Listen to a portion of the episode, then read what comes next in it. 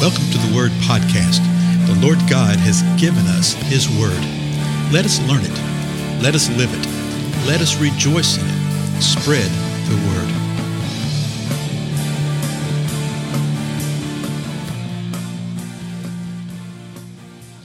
Blessings, everybody. This is Dale. Thank you so much for joining with me today on the Word Podcast. We have been spending the last several episodes, as a matter of fact, many, many episodes, looking at the parables of the Lord Jesus Christ. And we're in the 25th chapter right now. We have seen that chapters 24 and 25 are, are pivotal in understanding not only about the days yet to come, even from our perspective, but to understand about the kingdom of heaven, about the kingdom of God. Now, remember what happened. We went back and read chapter 22, chapter 23, chapter 24, now chapter 25 of Matthew uh, to see what the context was.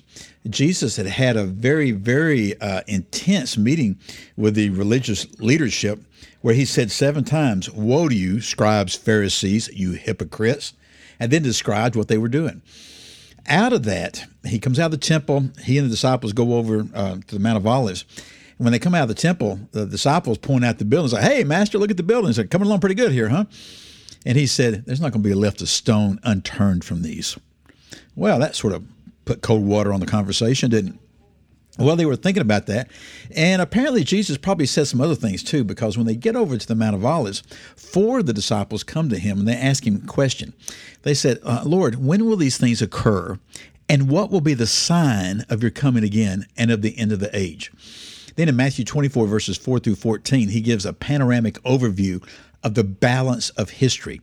Then in verse 15, he starts giving them more details about what's going to happen within that overview that he had just given.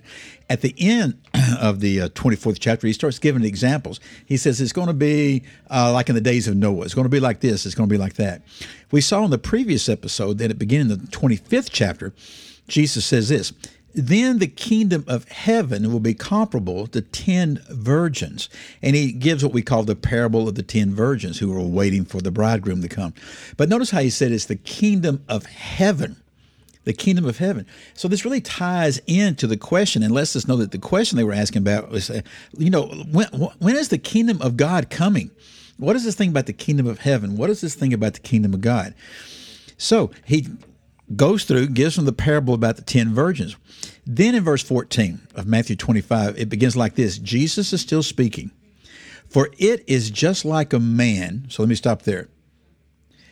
Well, what's just like a man? Really, the it is is not there in the Greek, so it sounds like this. For just like a man, Jesus is given given them another way of thinking about it. We call it a parable, and he's going to give another parable story right here. But he's given them another way to think about what he's describing and to think about the answer that he's given to these questions. So, verse 14 again For it is just like a man about to go on a journey who called his own slaves and entrusted his possessions to them. So he's setting the uh, the background for the story. He said, "A man is just like this. A man's going off on a journey. He calls in his slaves, his employees, whoever, and he entrusts his possessions to them." Verse 15. To one, he gave five talents, to another, two, and to another, one, each according to his ability. And he went on his journey. Now, again, uh, there's a lot of debate in these parables, particularly in the 25th chapter, about what all the details and what all the nuances may mean about this and that and that type of stuff. Uh, don't get caught up in that kind of thing, okay? I mean, it's fine, it's good to sit there and talk about some things, but don't miss the big point. Remember what the big point of the parable of the virgin was to be on the alert. Okay, be on the alert. Make sure that you know the Lord and make sure that you are known by Him. Remember, Jesus said, I, I, I don't know you. And then he tells his, his disciples to be on the alert because they don't, they don't know the day or the hour when the Son of Man will return. So it's the same thing right here to one person got five talents, one got two, and another got one. now, we think of talents, we're thinking of skills and abilities. No, no, this is money right here. He gave them resources, he gave them something. Okay, he gave them things to work with, and he did so according to each ability. And notice that it's the master who has seen the ability within the slaves. So the master is the one that gives the one, or gives the two, or gives the five, or gives whatever. So, verse 16 Immediately, the one who had received the five talents went and traded with them and gained five more talents. In the same manner, the one who had received the two talents gained two more. But he who received the one talent went away and dug a hole in the ground and hid his master's money. Now, after a long time, the master of those slaves came and settled accounts with him. The one who had received the five talents came up and brought five more talents, saying, Master, you entrusted five talents to me. See, I've gained five more talents. His master said to him, Well done, good and faithful slave. You are faithful with a few things. I will put you in charge of many things. Enter into the joy of your master. Also, the one who had received the two talents came up and said, Master, you entrusted two talents to me. See, I have gained two more talents. His master said to him, Well done, good and faithful slave. You are faithful with a few things. I will put you in charge of many things. Enter into the joy of your master. And the one who had received the one talent came up and said, uh, Master, I knew you to be a hard man reaping where you did not sow, and gathering where you scattered no seed. And I was afraid, and went away and hid your talent in the ground. See, you have what is yours.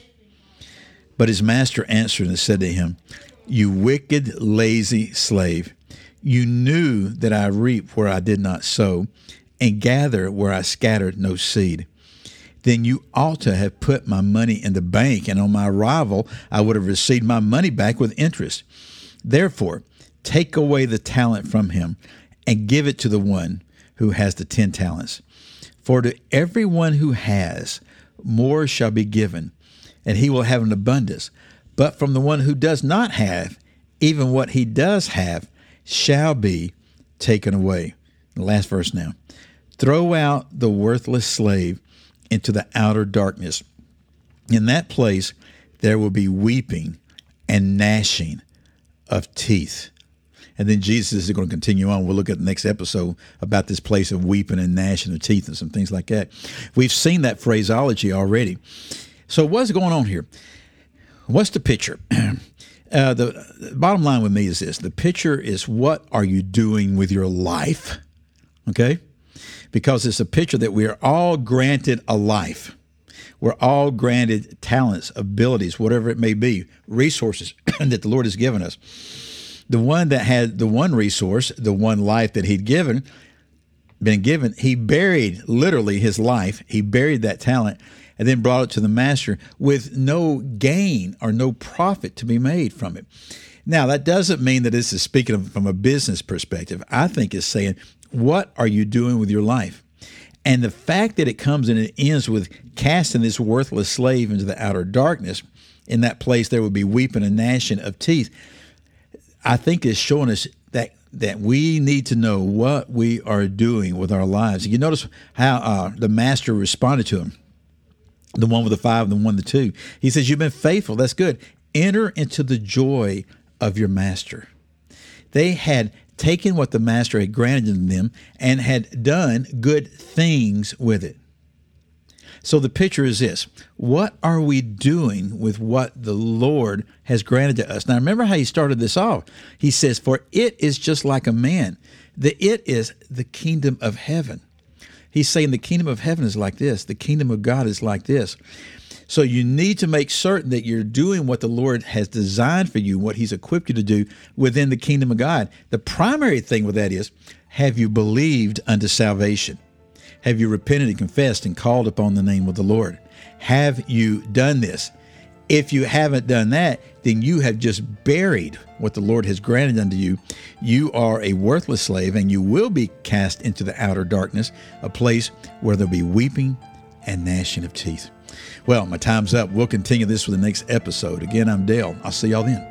Goodbye.